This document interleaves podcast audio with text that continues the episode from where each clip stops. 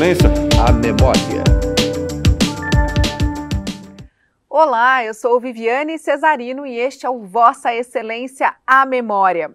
Você já separou o seu lixo hoje? Recicláveis para um lado, orgânicos para o outro. A coleta seletiva tornou-se lei graças à iniciativa de um vereador que fez muito mais pelo meio ambiente e pela saúde. Ele era conhecido como o vereador em tempo integral. E neste tempo integral fazia uma oposição muito dura ao ex-prefeito Paulo Maluf. Adriano Diogo foi vereador de 1989 a 2003, ex-secretário municipal do Meio Ambiente e ex-deputado estadual. Ele fez parte de movimentos sociais e sindicais e é um dos principais nomes da resistência à ditadura militar no país. É uma honra receber o senhor aqui no Vossa Excelência Memória. Muito obrigada pela sua presença. Eu que agradeço. É verdade que essa participação aqui na Câmara começou antes mesmo de ser eleito? Então, Vivi, é, a ditadura acabou em 85, oficialmente. Mas o PT foi criado em 1980. E a primeira eleição que o PT disputou foi uh, e, e, e, conseguiu algum resultado positivo foi aqui para a Câmara Municipal. Não tinha eleição para prefeito direta. 82 teve eleição direta para governadores. E o Lula foi nosso candidato a governador mas teve eleição para uh, vereadores e para deputados estaduais e federais. Então, em 1982, na eleição de outubro, aqui para a Câmara Municipal foram eleitos cinco vereadores do PT. A Luiz Erondina, a Tereza Laiolo, a Irede Cardoso, o Cláudio Barroso, também conhecido como Capeta, e o João Carlos Alves.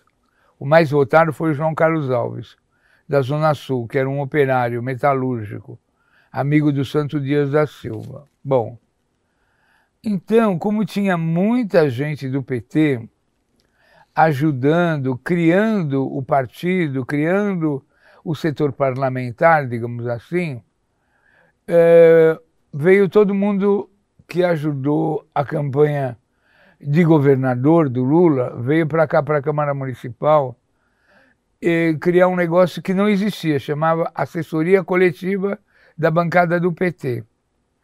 Então, o, o, os, os profissionalizados, né, os registrados aqui na Câmara ou não, os voluntários, todos se reuniam para assessorar os cinco vereadores.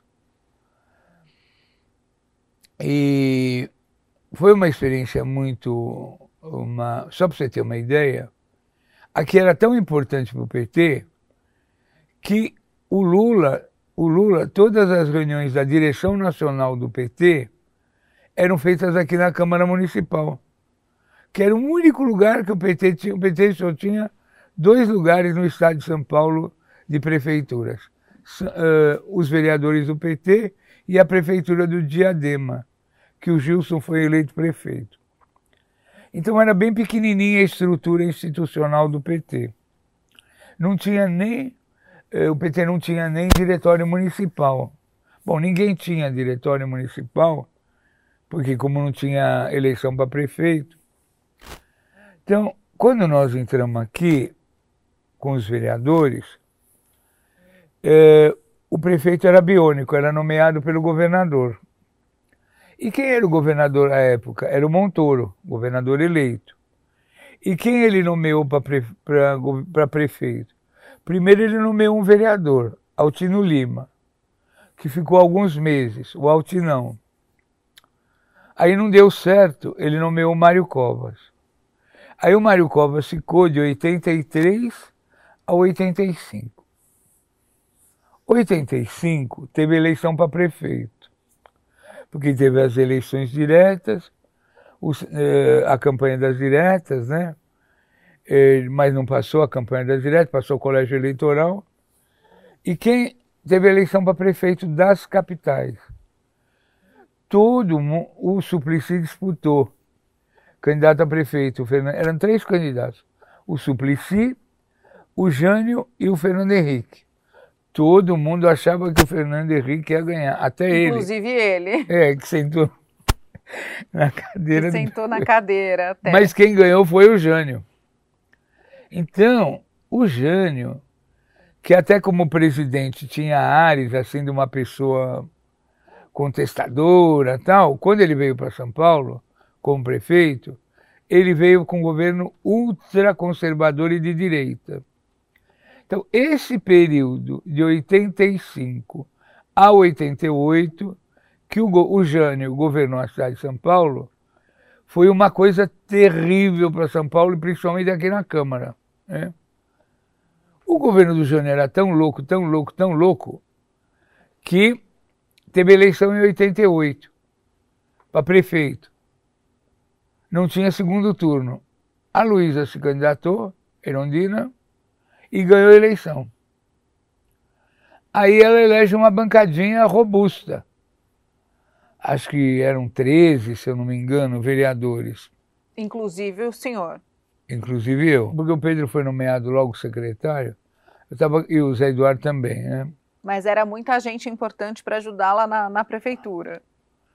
É, a Luísa fez um, um secretariado, não, tinha o Paulo Freire, para de secretário de Educação. Ah, mas a gente tinha ajudado muito a Luísa. Porque a Luísa, como era um nome desconhecido, uma assistente social, que veio lá da Paraíba, do interior e tal, tinha sido uma grande vereadora, porque a Luísa não ficou aqui nos dois últimos anos. Ela foi eleita deputada estadual. Ela foi eleita prefeita a partir da Assembleia Legislativa. É. Mas ela ficou seis anos aqui, porque o mandato era de seis anos. Naquela época. Naquela época. Não tinha 55 vereadores, tinha 33. Depois é que as capitais foram para 55. Então, eu não entrei em 88 quando eu fui eleito. Eu entrei em 83, né? 82. Já fazendo esse trabalho de suporte, de não, apoio. Aqui era tão legal, Vivi, porque, assim, só para você ter uma ideia, a Câmara Municipal foi a sede no município de São Paulo da organização da campanha das diretas. Aqui funcionava o Comitê Municipal pelas Diretas Já. E eu era o coordenador municipal pelo PT. O Zé Dirceu era o coordenador nacional da campanha das Diretas Já. Então eu fazia aqui na Câmara e ajudava um pouquinho lá na Assembleia. Eu me lembro lá na Assembleia que o Montoro designou o Chubassi. Bom, aí o que acontece? A gente aprontava de tudo aqui. Imagina você. O que, que era aprontar de tudo? Vamos ver. Não, você não tem ideia. O, Mar... o Marcos Mendonça era vereador. E eles mandavam na prefeitura em tudo, né? O prefeito era o, o Mário Covas. Aí eu fui lá no gabinete do Marcos Mendonça, que a, a esposa do Aloysio Nunes Ferreira, a Verinha Traude, trabalhava lá. Aí eu falei, Verinha, precisamos fazer o enterro da ditadura. Como fazer o enterro da ditadura? Você é louco?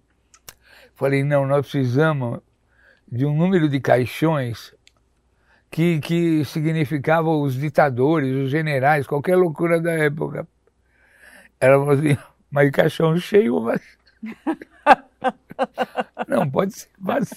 Simbólico, por favor. Enche de papel, de flor lá.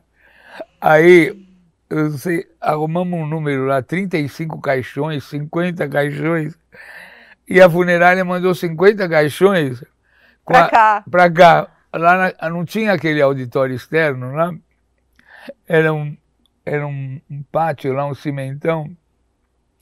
Nós fizemos um velório público, assim, enchemos de caixão, com flores, coroa e tal, e saiu um cortejo carregando cada caixão a pé, daqui até a catedral. Bom, imagina a mídia que isso não deu. A cobertura. Da, a cobertura. Aí o Vita é que mandava aqui. Aí nós vamos falar com o Vita. Vita, você precisa ajudar alguma coisa na campanha das diretas. O Vita, vocês são tudo louco. O que, que vocês querem? Nós queremos dinheiro. Não, não, que dinheiro não. Vem com negócio de dinheiro. Não vou arrumar dinheiro para a campanha da direita que eu vou preso. Não, então faz o seguinte. Nós vamos chamar todos os artistas plásticos renomados e nós vamos transformar a Câmara num ateliê, um enorme ateliê. E então, e, e ele, bom, tá bom, é só isso? É. Não, mas você precisa comprar os insumos, né? As tintas, as telas. As telas. Ele falou, vocês querem arrumar confusão mesmo. Mas tá bom, pode comprar, vai lá no Michelangelo. Vai lá no Michelangelo, que era do lado, em frente a onde é o prédio da prefeitura hoje compra tudo lá, põe na minha conta, depois eu passo lá e pago. Aí compramos um monte de tela, pincel, e os caras vieram pintar os maiores artistas. Caras famosos do Brasil inteiro vieram fazer quadros. E os quadros foram leiloados aqui para fazer o dinheiro para o comício do Anhangabaú, que juntou mais de um milhão de pessoas, sei lá, naquela época tudo. Ninguém sabia direito fazer conta. Bom, e deu um dinheirão, um dinheirão, pagou o comício, pagou o comício. Olha só. Pagou o comício. O Vita, hein? O Vita, que era ultra linha dura, conservador, ele arrumou dinheiro para pagar o comício do Angamaú, para pagar tudo, tudo, tudo. Né? Então, você imaginar como era fazer política aqui. Era uma delícia, uma delícia, né? Porque você não ficava só com o rame-rame, da cidade, que era uma coisa difícil, né? Bom, aí veio o governo Jânio. Aí a barra pesou. O governo Jânio pesou. Porque a gente achava que ia ser aquela festa do e governo não foi Cova. Bem assim, né? Não era assim. Aí a, a música era outra, né? A música era outra, mais difícil. A Luísa já não estava mais aqui. Ela foi lá para a Assembleia e aí já veio gente nova no lugar. E aí o negócio era fazer enfrentamento ao Jânio. Mas ele era muito forte aqui na Câmara. A bancada janista era muito forte. E nós tínhamos que enfrentá-lo. E o Jânio era muito cruel, né? Ele criou a Guarda Civil Metropolitana, ele pôs o Coronel Ávila, ele pôs o Renato Tuma, né? Para mandar na parte da repressão aqui em São Paulo. Eles fizeram muita loucura, muita loucura, né? A gente dizia o seguinte, que a ditadura no Brasil acabou em 85, mas ela teve uma sobrevida de três anos aqui por causa do Jânio Quadros. O governador era o Montoro. O prefeito era o Mário Covas. E aquele desemprego, aquela fome, aquela... Aquela crise. Aquela crise. Aí o que, que nós fizemos? A Igreja Católica era muito forte naquela época. Nós resolvemos discutir com o governador uma tarifa social de água e luz.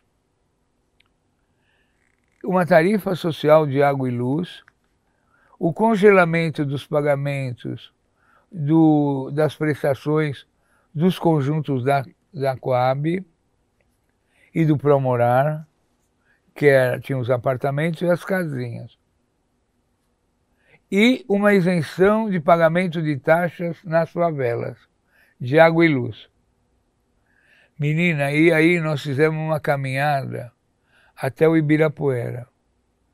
Mas juntou mais de 100 mil, nem nós imaginávamos. Esperávamos tanta gente. E o governador e o prefeito, prau, fizeram um decreto, acho que não era nem lei, autorizando, porque o governo do estado tinha ingerência nas concessionárias. Né? Então, isso foi uma coisa espetacular, porque eh, as pessoas estavam perdendo o direito à água, à energia, ninguém, estava todo mundo inadimplente nos conjuntos habitacionais, né?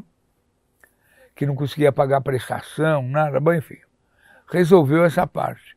Então foi uma da, desse período uma das coisas mais impressionantes que a gente conseguiu fazer, mesmo com aquela bancadinha de cinco vereadores.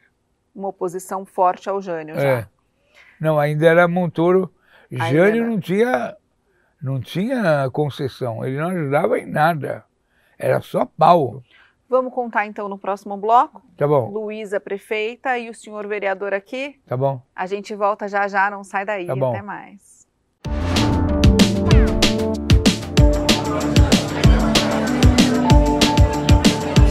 Vossa Excelência, a memória.